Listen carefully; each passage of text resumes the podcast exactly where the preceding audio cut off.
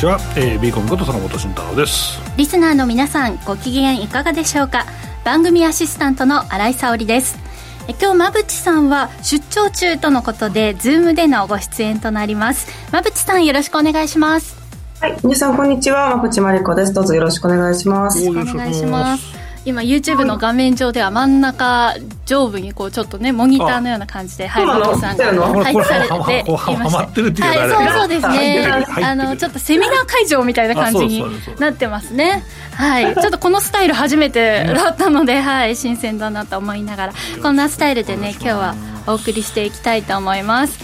さあ馬淵さん YouTube の登録者数が20万人突破ということですごいね。すごい勢いですね。おめでとうございます、はい、いやもうねあの取り組みが取り組みへの視点なんかもねあの投稿されているのはい、拝見しましたけれどもやはり馬淵さんらしいねあの、きちんとしたあの向かい向き合い方をされているんだなというのをねあの感じながら YouTube 拝見いつもしています、うん、ありがとうございますいやすごい。頑張りますってお願いします。20万人すごいですね。すごい俺2万人だからさ。2万人もすごいんですよ坂本さん。そんなふうにいつもおっしゃってますけど。最近ねなんかラジオの尺が短いから、はい、ラジオで話してるのの長いバージョンみたいなのをアップしようかなと思ってまあ、この前ビッグモーターの話したんだけど、えー、また見てくださいみたいな、はい、坂本さんの YouTube もねでで新井さんの個展の話をね50分ぐらいしなきゃいけないんだけど。番組もうね尺足りるかな。ありがとうございます。あのリスナーの方もお見えになっていましてあの、はい、今日もあのいらっしゃいました。ありがとうございます。あのアートをね見るっていう習慣が全くこれまでなかったんです、うん、という中あのラジオ日経の坂本さんご出演番組を中心に あの馬淵さんって言っとけよ、本当にあの坂本さんの番組をずっと聞いていますというふうにおっしゃっていてはい聞いていらっしゃいますでしょうか？ありがとうございました、はい、今日は。はいという感じでね。あとあのいらっしゃる方私のことを以前から応援してくださっている方があのしゃべくりカブカブを聞くようになってそして馬淵さんの YouTube もあの日常的に見るようになって投資に興味を持ってあの始めてみましたみたいな声も。聞こえてきたので皆さんチェックしてくださってるんだなというふうに、はい、嬉しく感じています。写真展、えー、今週日曜日まで 開催しておりますので東京京橋お近くまでいらっしゃいましたらぜひお待ちしております。はいありがとうございます、はい、自分でございます。はい。ということでね。はい、はい、でそろそろ坂本さんの、うん、あのサイン本届いてる頃なんですかね,、あね。あの翌日にまた5冊ちゃんと持ってきたんで。あありがとうございます、届いてるんじゃないですか？あれさんのあのフライヤーも入ってるんですか？あの入ってはいいるそうです。のはい、坂本さんのね、ご好意で入れたらとね、軽く言っていただいたものをはいと、すぐディレクターに、はい、お渡ししましたので、はい、入れてくださっているそうですのであの10名の皆さんですかね。私のフライヤーはぜひしおりとして、はい。お使いください。あちなみにあの今日来てくださったラジオ日経坂本さんのファンの方は本応募してるけど当たったことはありません。マジですか？言ってました。なのであのなかなかねハードルは、はい、高いかもしれないんですがこれからも応募し続けてくださいというふうに言っておきました。はい、ということでリスナーの方の生のお声を聞いてきたというご報告をさせていただきました。さあまあ改めてですが本日はね馬渕さんズームでリモートでつないでのご出演となります、このスタイルでお送りしてまいります。さてこの番組はラジオでの放送に加えて YouTube ライブでも同時配信をしていますラジオ日経のしゃべくりカブカブの番組サイトからご覧いただけますので、ぜひアクセスしてみてください。また、坂本さんや馬淵さんへのご質問やメッセージなど、皆さんからの YouTube へのコメントもお待ちしています。しゃべくりカブカブ番組 YouTube チャンネルへの登録も合わせてよろしくお願いします。それでは番組を進めていきましょう。この番組は、岡三証券の提供、ファンディーノの制作協力でお送りします。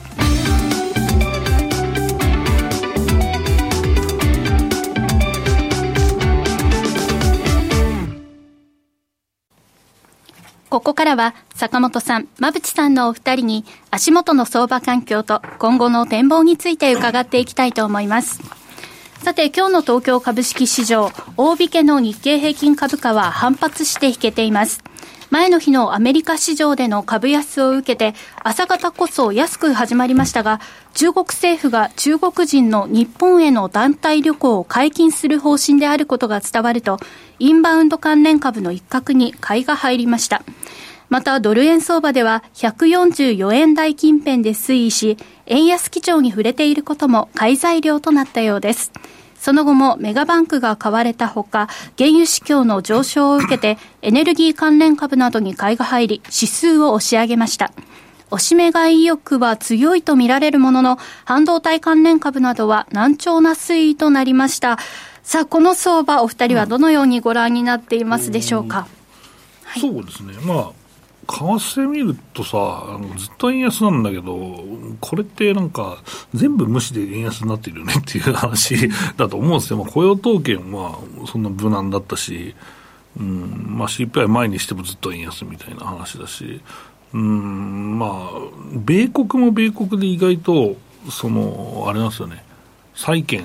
のまあ格下げ問題もあったし、はい、あとはその財政めっちゃ出すから、国債大量に発行するから、うん、いつもより多く発行するから、結局、まあ、金利が上がっちゃうみたいな話もあったりもするし、まあ、そんな中で、まあ、円安だねっていうのもあるかもしれないですけど、うんうん、それでも円安でいいのかっていう話もあるけどね、うん、まあ、その日米どっちも財政いいですか論とかいつもその気になるんですけども、うん、今の状況だったら、どちらがいいのかっていうのは、ね、まあ、その辺も含めてですね、山口さんの指導中心にちょっとマクロを追っかけてみたいなと思います。よろしくお願いします。お願いします。願いします。まあ、今ね、お話ありました通り、雇用統計の結果を見てみると、えっと、市場予想が19万人だったものが、結果が18万人だったので、まあ、あの、予想よりは悪かったということなんですが、これを見て、えー、インフレは収まりそうなのかなと思いつつも、でもやっぱり今日の今晩の CPI、ここでもしかしたら、あそのまた物価がもうちょっと上がるんじゃないか。まあ、つまり前回が CPI3% ですけど、今回3.3に上がりそうだっていうふうな予想があるので、もう一回の利上げはやっぱり可能性は消えないんじゃないか、みたいな。そんな感じのところで、やっぱ金利のところに影響が出て、まあ、えー、金利が上がって、ドル高円安が加速しているっていう状況ですよね。ちょっと行き過ぎた感じはありますけど、まあ、145円っていうのは、時間次第でちょっと到達しそうな動きでは今ありますよね。ねいいいい表現ですね。なんか目指してるとか言う人よくいるじゃん。誰が目指してるんですかっていう話になるんですけど、はい。まあ、あと今日の CPI、やっぱりちょっと注目ですよね、ねこれね。ね、鈍化するとね、多分一気にまた、あの、相場の流れが変わりそうですけど。はい、山口さんの資料では、前回が3%で、まあ、市場差が3.3%ということですね。うん、はい。うん。まあ、予想以上に鈍化すれば、意外とまた、なんか、でもさすがにそうなると、利上げがある程度、まあ、もうそろそろ限界じゃないみたいな話になるし、もう利下げもみたいな人がどうせまた出てくるんだろうな、みたいな感じですよね。はい。これ、どう動きますかね、上だったら下だったらっていう。これね、まあまあ、多分多分じゃないですけど、まあ、CPI が予想以上に低下してたら、まあ、多分 まあ、金利低下なんだと思うんだよね、はい、多分多分ね。でも、それってもう織り込まれていて、その別要因で米債がずっと高い、高いたら安いか。だからまあ、あの、金利が高い状況が続いているんであれば、意外となんか、それを無事通過したからそのままみたいな話で、145円いっちゃいましたみたいなのもないと言えないし、意外と難しいですよね。で、雇用統計とかみたいにトレンドに乗って円安だろうとか言ってると、意外と一瞬だけ円高になってまた円安になるしねみたいなのもあるし、まあ、意外意外とトレンドを考えるとやっぱり皆さんおっしゃるように145円目指してんすかねみたいな。目指すめっちゃ使いやすい表現だよねこれね。そうそうそう。どのぐらいで受け取ったらいいのかっていう、ね。うん、そうそうそうそうそうそう、うん、それは多分ポジション持ってる人は当然だと思うし、うん、持ってない人おかしいだろうと思ってるってそんなもんだよね、はい、ちょっと気持ちが乗ってきますよねそう、いったところはね、ね、はい、では続いてあと、そうですね、先ほどあったその銀行関連の格下げ、はいはい、これもまあちょっとね、金利を上げる大きな要因になってますからね。そしてまあイタリア政府の動きも大きな動きというか、あの銀行が今、金利が上がって儲かっていると。うん、その儲かった利益に対して40%のまあ課税するということをイタリアで決まったと。まあ、1年間だけなんですけどね、そうすると、あの、せっかく儲かってた銀行株が大きく下落するって、このあたりも、ちょっとアメリカの市況にも、あの、影響しているというふうに言われてますので、このあたりのね、ちょっと動きは気になります。こんな風って過去にあったんですかね？いや、面白いよね。まあでも国主導というか、まあ、ユーロかもしれないですけど、まあ主導で財政を、まあ支えてんだから当然だろうとか思うけど、うん、まあ、僕が経営者だったら危ねえ引き当て全部引くけどね。いや、これ危ないっすよって言いながら、そこでなんとかなんか利益を調整しようかなとか思うから、これ1年だから意味ねえんじゃねえかとか、ちょっと思ったりするけど、それほどに目先のその財政が逼迫しているのかな、みたいないやいや、まあ逆に、逆に多分これ引き当てしろって言ってんじゃないかな、多分。今日利益出すなよ、あの、今、あの、金利こんなんで儲かると思うけど、みたいな。可能性もあるかもしれないよね。まあ、これがどうなるなんかあの、はい、国民の方々のご不満が結構すごい状態になってるみたいで。なるほどね。もうなんか苦しんでる。そう、生活が苦しいんだけど、銀行儲かってるから、それを還元しなさいみたいな。もうすごいそういう情勢になっているっていうこともあるみたいですね。全力で引き当てた方がいい、ね、もしかしたらまあこれに協力したということで、銀行のイメージはね、アップする可能性もありますね。まあ、そうね、でもちゃんとね、どんぐらいの利益になるのかって、蓋開けてみないとわからんからね、これはね。うん、そして中国もちょっと気になりますね。であの先ほどね、新井さんからね、あのあの旅行がもう一回盛り上がるっていうお話ありましたけども、CPI に関しては、えっ、と、先月0%で、今回の発表でマイナス0.3%なんで、中国が日本のようなデフレになってるんじゃないかっていうところも、ここもちょっと世界経済全体としては不安要因でもありますよね。中国は意外と本当に低空飛行ですよね。もうなんかこれ話すと長くなっちゃうけども、これでいいんだろうね、中国はね。だから、うん、吹かさないくていいんじゃない？もうみんなの所得もある程度上がったし、うん、まあ、ある程度成長してれば、まあ、ある程度いいしっていう話で、うん、だから吹かしてないから、まあ、物価も下がるんだろうなとは思いますけどね。うん、さあ、そんな中、アメリカの大企業は、の、ね、動向なんですけれども、そうですね、テック企業、アップルの、まあ、利益も、えー、出てましたし、アマゾンも、まあ、営業利益が出ているというところなんで、テック企業の決算はこんな感じになっています。アマゾンもまあ、なんか、あれでしょ、アマアマゾンプライムが値上がりするんでしょう。あ今日のね、ニュース、そうですね。でも日本安いですからね。あれ倍ぐらいするから、海外そんなにする倍以上のとこもある。うん、だから日本すごい安いんですよ。どうせヨドバシに行くでしょうみたいな話になっちゃうから、多分大体の商品がね。なんて競合があるのもやっぱりあ強いですよね、日本はね。日本ほどぐらい上げちゃうのでね、うん、日本ほど海外は家電量販店がそんなに普及してないんいや、でもむちゃくちゃ頑張ってるとこがないんじゃないかな。ヨドバシは本当に頑張ってると思うよ。だって翌日つくしさ、まあまあ都会だけかもしれないけど、うん、ね、だから競合いるとなかなかね、ちょっとやりづらいとこありますよね。うんまあ、賃金が上がってないこの日本の国でなかなか値上げ難しかったんでしょうね。そうですね。まあ、ね、受け入れられてるサービスとグローバルなものはね、まあ、ネットフリックスも前も値上げしましたし、はい、うん、まあ、できるんでしょうけど、なかなか日本だけっていうのはやりづらいですよね。まあ、できるのは本当強いところだけですよ。あのマクドナルドとかね。はい。うん、いや、羨ましいなと思いながらね、ニュースは。いや、はい、この前買いに行ったら超高くてさ、うん、何これとかモスにしよう。あの、ね、モスバーガーもね、あの、値段変わんないですよ、あんまり。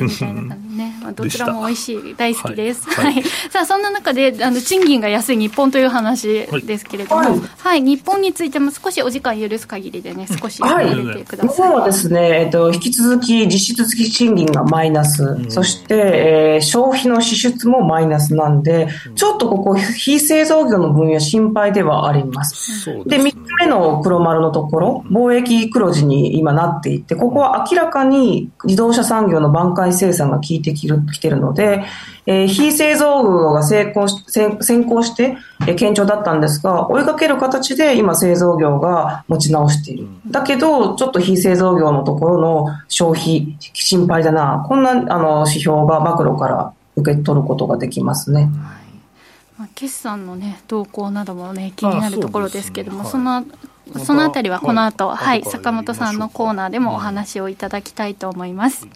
さて、ここまでは坂本さん、馬淵さんのお二人に足元の相場環境と今後の展望について伺いました。続いてはこちらのコーナーです。藤慎太郎のマーケットアカデミア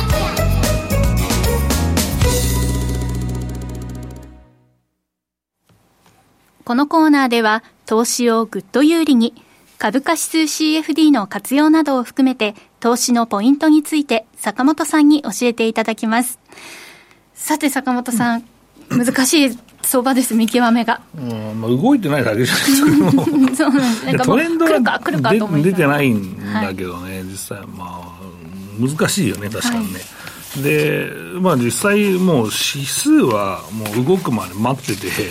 うん、あとは個別株やろうぜみたいな感じで。いいかなしばらくそうね、うん、おっしゃってますよね。ってますけどね、はい、はい、まあね、動かない中でボックスでやってもなんか間違った時にでかいから、この前とかこれ絶対切れた、下切れたでしょと思って、えいって追撃した人がいたら、はい、あーってなってますからね。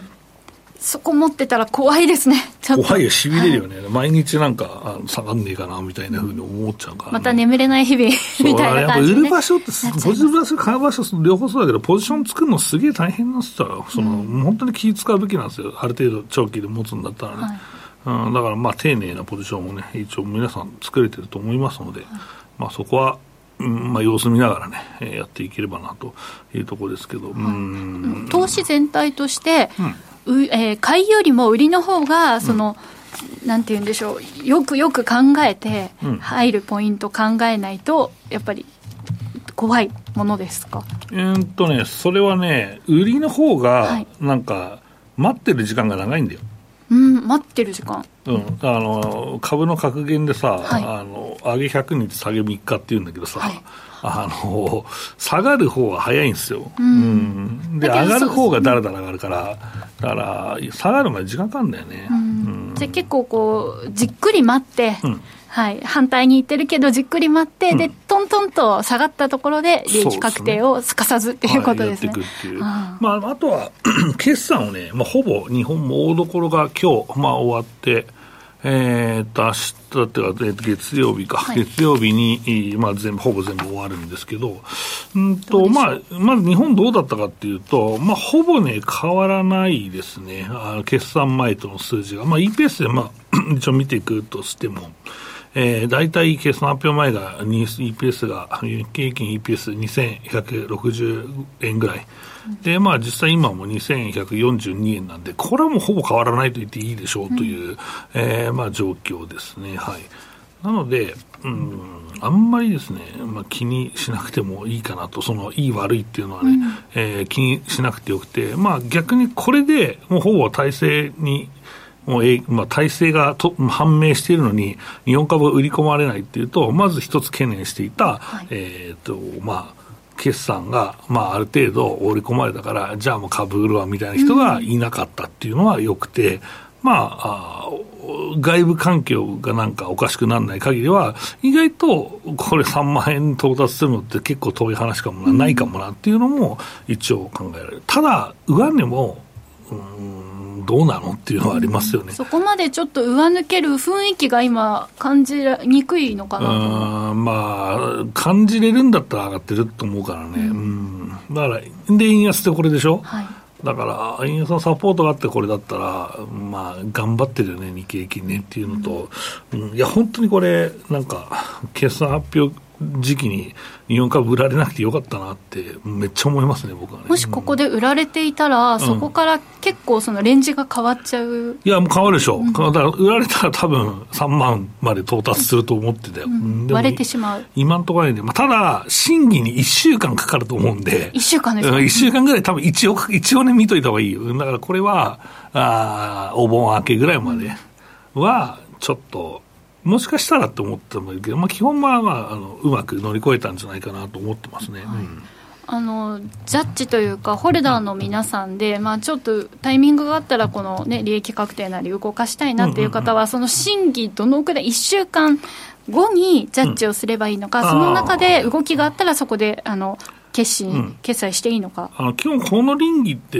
こ のこの、まあ、実際、えーまあ、状況がは、はい、把握、まあ、発覚するというか、うん、判明するのは、はい、あまあでも、うん、待ってたとしても結局変わらないんじゃないかなと思いますよ。うんそうそう。じゃあそんなに長く待つ必要はなくて、動きが出るタイミングを逃さないように見ておく、ね、はい。まあ、僕はそう思う、動いた方につく方がいいかなと思うし、まあ、ただね、個別株の話になっちゃって、CFD のコーナーであんまり個別株の話もしょうがないんだけど、でもでもそういうね、まあまあまあ、市況なんで、やっぱ個別株、やっぱりこれ売られすぎじゃねえとか、おかしくねえっていうのたくさんあるから、まあ、そこを丁寧に拾っていくといいんじゃないかなと思ってるし。どんなセクターで多いんですか？こっそりここで教えてください。そうね。とりあえず、やっぱ鉄鋼良かったよね。なんだかんだね。うん。だって鉄鋼なんか僕はずっとラジオでもいいですね、去年から長いですよね。いや、長いし、はい、あの、4月にちょっとさ、5月か、業績出て、ちょっと調整しても、もう全然これ関係ないでしょ、みたいな。で、一応これから、うん、多分、利益が増えてきて、で株主還元があ強くなってきて、うん、で母価の利回りがめちゃめちゃ高くなって、それが毎年もらえるようなボーナスステージになるから、2000円以下で買った人もずっと持っててくださいっていうお願いを皆さんにしてて。多分、まあ一応今回の決算のちょっと増,、まあ、増配したけど、まあ期末で増配するんじゃない？うん。あだから、もう本当にもうバカじゃないかって言われたけど、今回の業績えー、まあ、開示、まあ、4期の時に今期の業績開示するんだけど、まあ、その時に、えーとまあ、去年に比べたらね、まあ、減配になってたんだけど、うん、でも、あ、これ増配じゃんって俺は思ったという、まあ、ベースが高いみたいな、うん、だからその話してて、一応そういう世界になると思ってるよ、まだ。うん、だからそう考えると意外と、まあ、鉄鋼とかも面白いし、まあ、当然自動車も、まあ面白いしという、まあ、前田さんの話でもありましたけど、輸出してますっていうのと、まあ、このぐらいの貿易黒字だったら全然怒られないから、もうじゃんじゃん輸出した方がいいよねっていうのはありますよね。うん。一時的にすごくこうまとめて買われるとかそういったことそうですね、はい、僕はそう思ってます、はい、あの鉄鋼って、坂本さん、本当に長くおっしゃっていて、うん、いい、ね、あの相場になってましたけど、はい、あのいつまで、まあ、続く要因があるかというか、いつまで良さそうですか？いつまで、鉄鋼いつも、いやもうずっとじゃない、3年ぐらいいいんじゃないですか。あそんなに長くですか、うん、いいと思いますよ。はいじゃあちょっとまだまだ、もうね、このリスナーの皆さん、鉄鋼はもちろんチェックしてますという方ばかりかなと、はい、思いますけれども、まだまだちょっとね、見どころがあるということで、ね、はい、この先も、えー、追っていきたいと思います。また、鉄鋼セクターもね、関連株も、あの、何か動きがあったときは、この番組で。そうですね、はい、電ロコロ両方いいからね、これ、珍しいよね。はい、また自動車関連の派遣企業、はい、で、あの、あの、人材関連、自動車とこのところに派遣する企業さん、うん、こもなんか一緒に注目してきたと思うんですけど、意外と決算いいんだけど、売られたりしてるんですよね、ここは。そうなんですよね。だから、意外と日総興産とか、何これとかいう、まあ、ところだったりしますからね。クッションですよね、あの動き、うん、ちょっと。そうそう。まあ、でもちょっとね、やっぱり19が、弱くはないんだけどね、これ。前年同期に比べたら相当いいんだけど、だし、やっぱり最初っていうか、この、19は意外と金かかるから、その人使うところは、まあ取って、まあ、送り出すまでに教育したりするところもあるし、そこに資金が必要なタイミング、ね、まあ、そう、だから回転しないし、とかっていうのもあるから、いや、これ、全然いいと思うんですけどね。うん。しちゃって、ね。うん。まあ、もう一回買えばいい話じゃないでも勝手に上がってくるよ、これは。うん。あそうですよね。ね。ちょっとなんか違和感のある動きではありましたね。意外とみんな本当短期の人多いなと思ってましたね、うん、今回もね。ねうんということで注目が、ね、度がね高いところ、うん、えー、教えていただきましたけれども、あと坂本さんの資料で今日拾っておいた方がいい部分ありますか、うん、とね、はい、全体では、はい、そうですねえー、っとまあうん。まあ、ペアトリはまだまだできないし、そうですね、町の姿勢は変わらずですね。すね。はい、あと、業績移行か、米国の。6ページですね、はい。えっと、8月4日現在で、えー、84%の企業が発表済みですよと。えー、いうことでして、で、えー、そのうちのですね、えっ、ー、と、79%、まあ、約8割ですね、の企業が、えー、利益予想を上回っているということなんですね。で、これで、あの、ちょっと、皆さんにプラスな話がありまして、買買ってる人には。何でしょう？これね、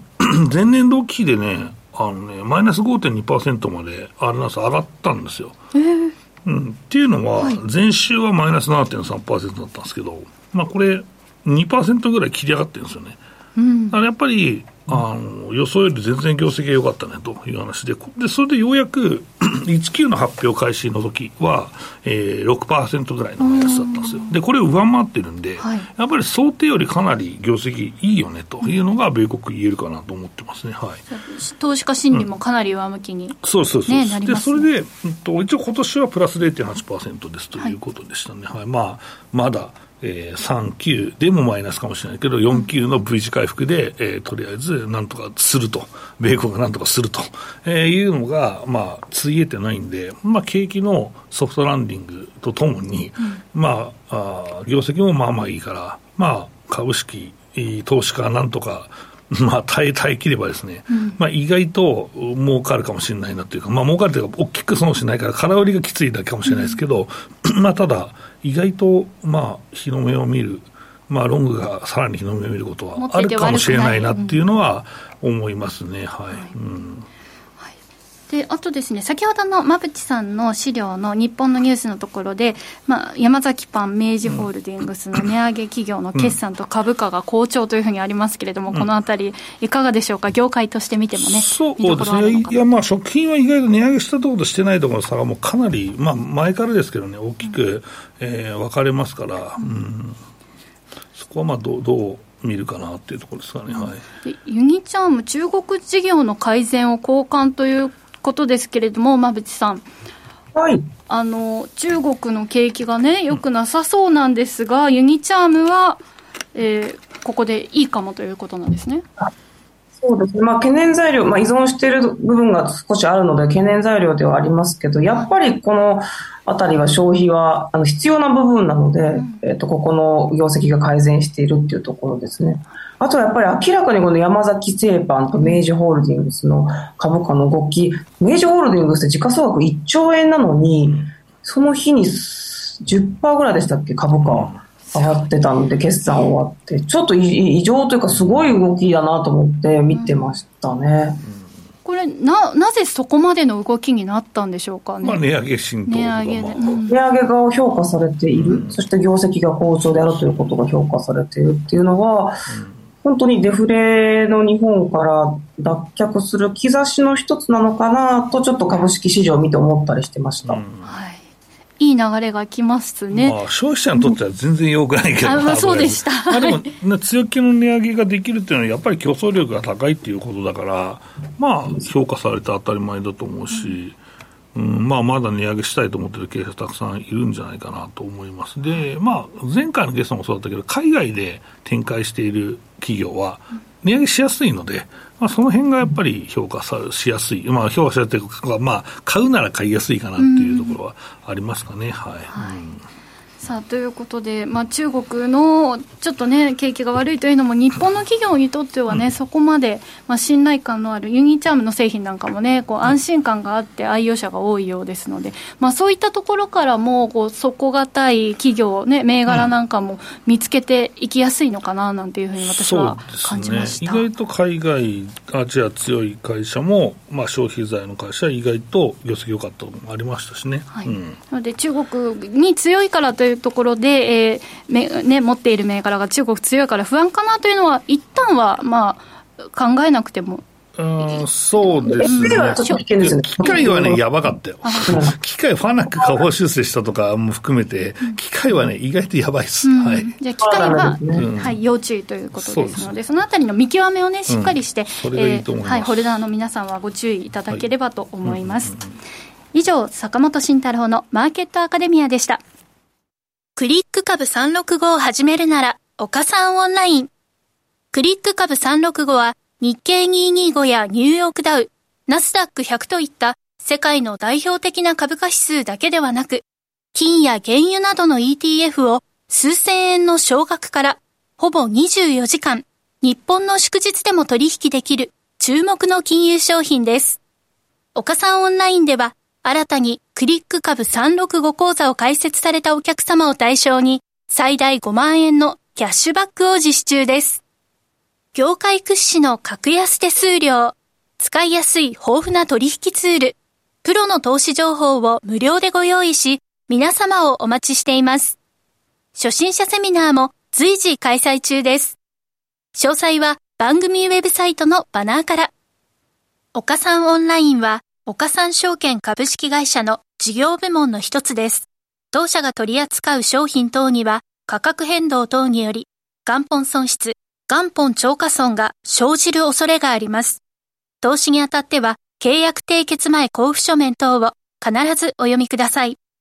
金融商品取引業者関東財務局長金賞第53号岡三証券株式会社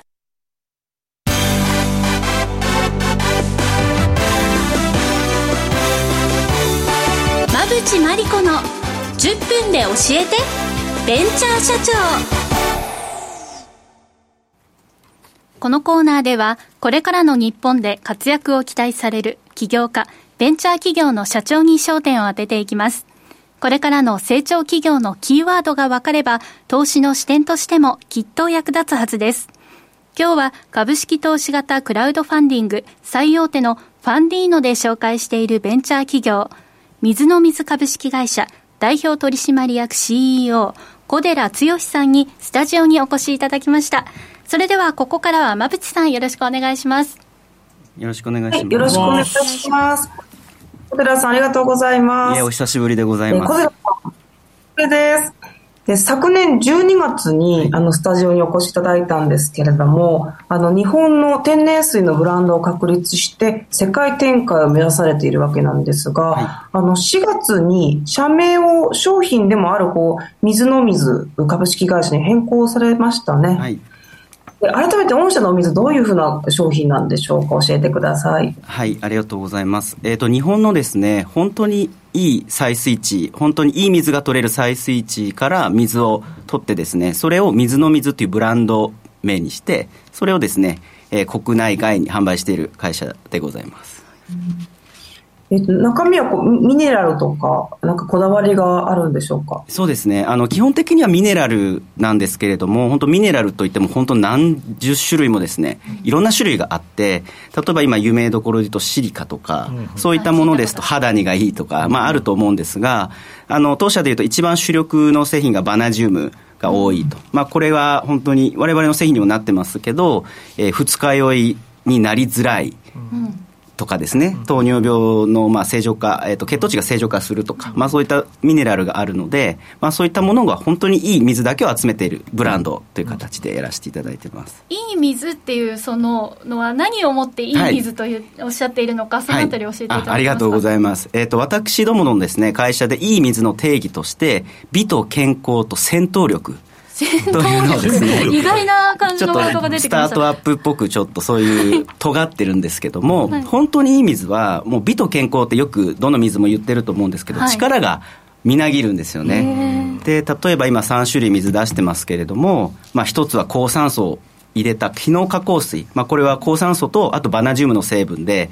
もう本当に疲れてる時に一気に回復します。やっぱ抗酸素があの体に入ってきますしその中にバナジウムっていうミネラルでこう体が弱ってる時こそこう回復していく、うん、で19時3分っていう名前つけてるものは、はいはい、はですね、明日を気にしなくていい水って言ってるんですけど、えー、どういうことですか？やっぱですね、あの、ワインを飲みすぎて、次の日、本当に大事な重要会議があるとか、うん、ゴルフ朝一からって結構あると思うんですけど、うん、この水を飲むと明日を気にせずワインを飲めますと。本当戦闘力がですね、身につく。こういう水ってやっぱあるんですよね。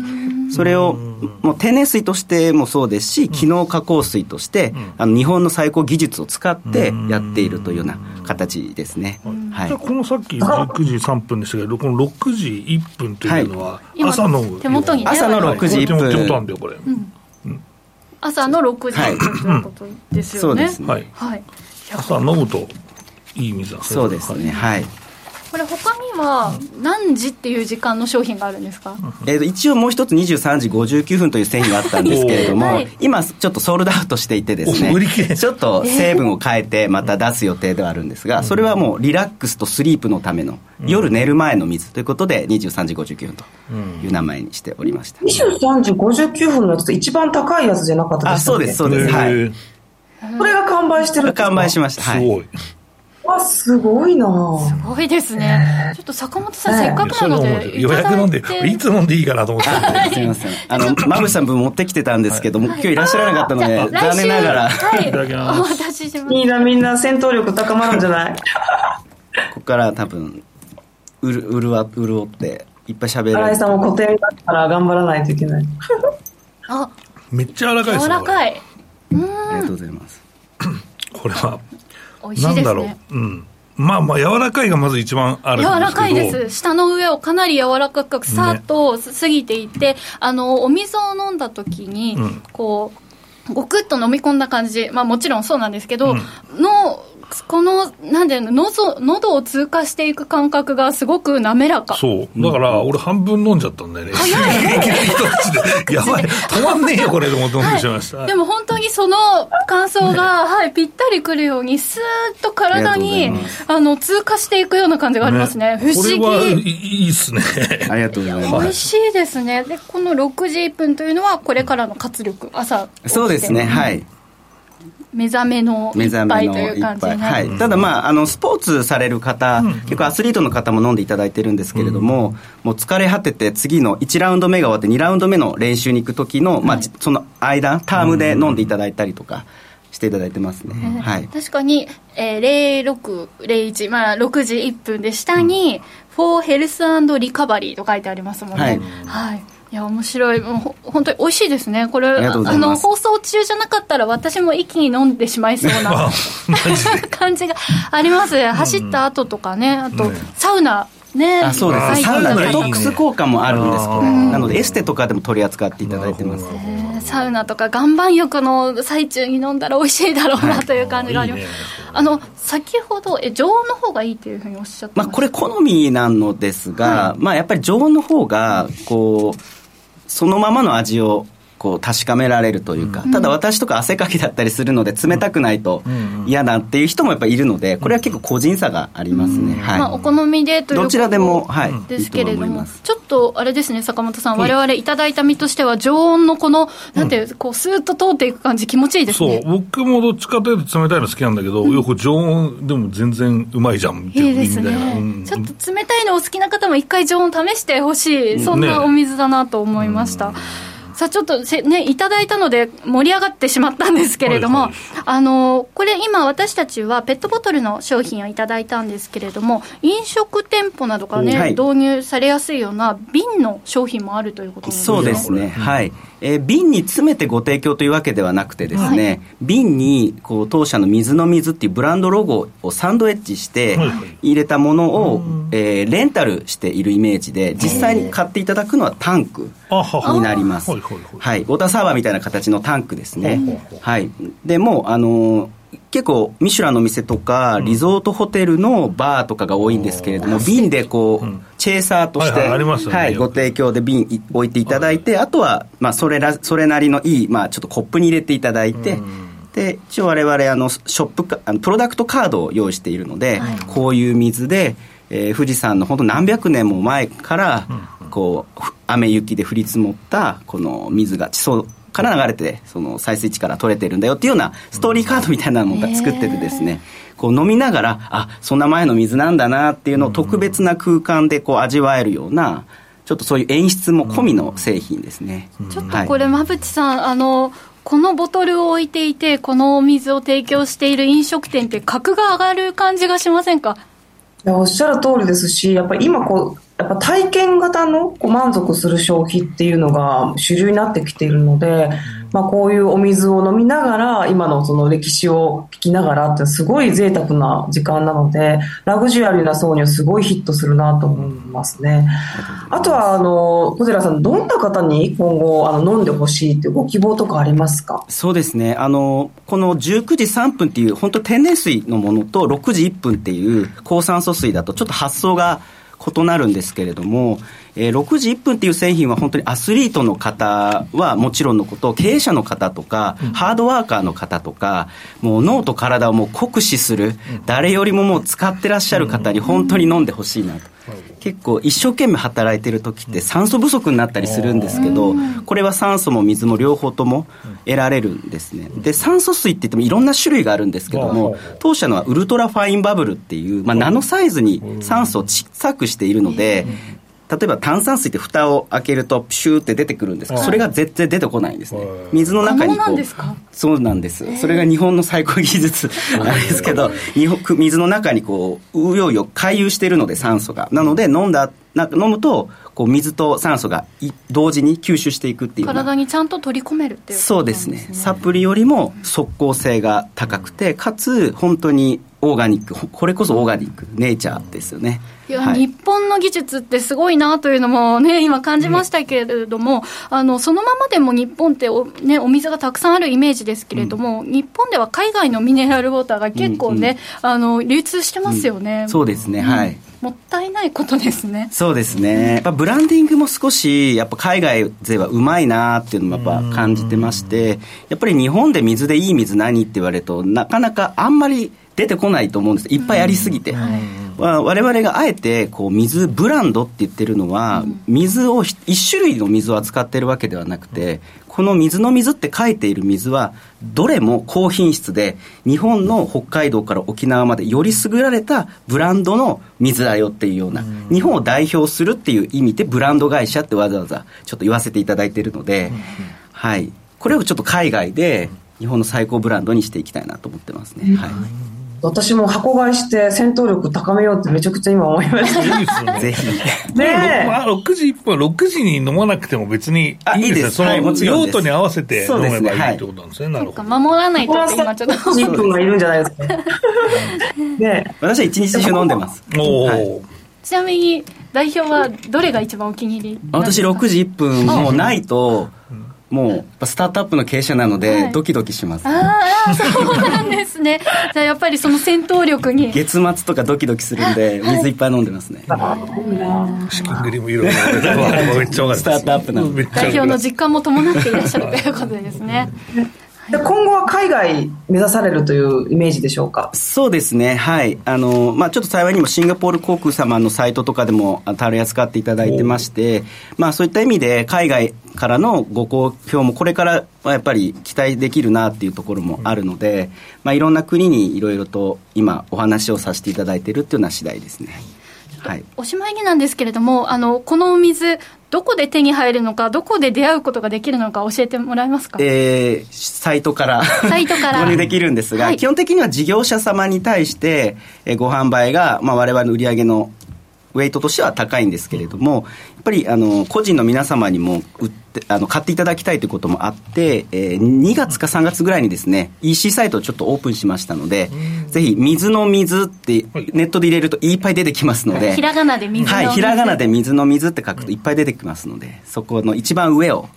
書いていただ見ていただけると。はい。出てきます。ボトルのね、スタイリッシュなおしゃれな感じとかもねそのサイトでご覧いただけると思いますのでぜひ皆さんちょっと試していただきたいですね。ぜひ、はい、本当にいい水なので、はい、はい、ぜひ一度お試しいただければと思います。はい。ちょっと我々またハマりそうな雰囲気がありますけれども。はい。はい、ということで小寺さん素敵なお話をありがとうございました、ここまでは馬淵真理子の10分で教えてベンチャー社長でした。次回もお楽しみに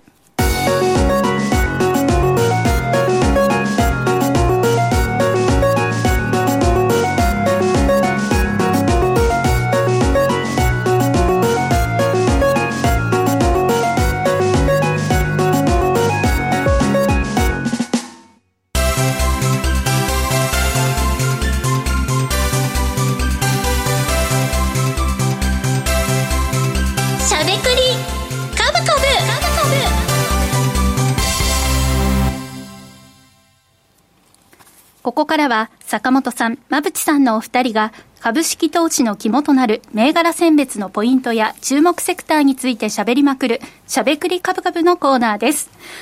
さあ、ちょっとスタジオにいる坂本さんと私は、このお水でね、うん、リカバリーができて、ね、きました。これいいな、これマジで。いいですね。さっきも言ったけど、これ水、もうほとんど飲んじゃったんですけど、本当だ、もうない。いや、これ無理やり水って飲めないんじゃないですか、うん、なんかもういいやってなって。ちょっと喉にもこうつっかえ物理的にはつっかえてないんだけどちょっとグッてねなることありますよね気がします。全然これはいけますねえー、岡本さんやっぱ疲れてんじゃないですか？いや、それは馬淵さんと一緒だと思います。で、あれちゃんもね、古典だから戦闘力高めないと。戦闘力を高めてね、すごくいいですね。あの、お仕事頑張りたいっていう方もね、うん、これを力になってくれるような感じがしました。ね、ねいや面白い。6時1分は代表もね、欠かせないということで、はい、一番飲んでいらっしゃる方と思うので、その方のお声もね、ねはい、お聞きいただきました。いやー。ね、飲み物も奥深いですね。はい。ねでも水でね、体できてますからね。そうですね。馬淵さんのね、ご本にもお水のこともね、書かれてましたんで、水たくさん飲みましょう。そうそうそう水アップデートします、こちらに。はい。はい。ということで、ちょっとまたまたこのコーナーについてね、私盛り上がってしまいがちなんですが。荒井さんの場所だよね、すいません。あの、注目セクターについて、やはりお二人にお聞きしておきたいタイミングではあります。はい。坂本さん、いかがでしょうか？振り返りですね、今回。はい、はい、まあちょっと見てたロジックがそのまま当たってるんで、うん、まあその辺を皆さんと共有したいと思います。はい。振り返りも大切というのはね、この番組でもう、かなりリスナーの皆さんもご体感いただいているところかと思います。うん、さあ、それでは、馬淵さんはいかがでしょうか？はい、私は先ほどの文脈の中であった値上げができている食品関連の会社です。はい、値上げができている食品関連、値上げがこんなにも株式市場で評価されるんだなというのをね、うん、いい動きでしたね。そうだね。はい。これで消費者が離れるんじゃないかで交換されない可能性もあるのかなと私少し思っていたんですが、いい方向に向かっていますね。ねあとは賃金が上がるだけですね。ですね。はい。そのあたりも、あの、私もね、賃金をもらう立場として楽しみに、世の中が変わっていくのを楽しみにしているんですけれども、はい。今日坂本さんからは振り返り、うんはい、まさにビンゴという感じでね。まあ、え、どうやってもしょうがないんだけどさ。どうやっていいと思います？はい。そんな銘柄をね、教えていただきます。そして、馬淵さんは、値上げできた、そして評価をされているという食品の、え食品メーカーを挙げていただく予定となっております。うんというわけで、えー、この後の YouTube 限定配信でお二人の解説をいただきます。以上、しゃべくりカブカブでした。時刻は午後5時17分を回っています。し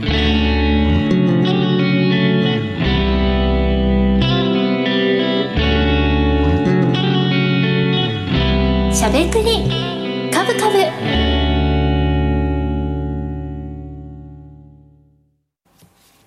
この番組は岡三証券の提供、ファンディーノの制作協力でお送りしました。株式、FX をはじめ、不動産、クラウドファンディングなど、投資商品はすべて元本が保証されるものではなく、リスクを伴うものです。リスクを伴うものです。投資の最終決定はご自身の判断で行ってください。さあ、ということで、今週もあっという間にお別れの時間が近づいてまいりました。うんさて馬淵さんねリモートでということでしたけれども、大丈夫でした。よかったです。ちょっとねあのお二人のどちらかご不在ご不在というかねこの場にいらっしゃらないと私ドキドキしてしまうんですけれども。なんで？かったです。二人ともリモートするかそしたら。やめてください。それだけはあのやめてい。ただきたいなと思っております。馬淵さん来週はスタジオに戻っていらっしゃいますか？はい、はい、もちろんです。ということでね、えー、来週も皆さんお楽しみに。馬淵さんあのお水が待ってますので来週。ぜひ。はい、はい、あのいただいてみてください。はい。楽しみ。しゃべくりかぶか、えー、しゃべくりかぶかぶラジオの前の皆さんとはそろそろお別れのお時間です。また来週お耳にかかりましょう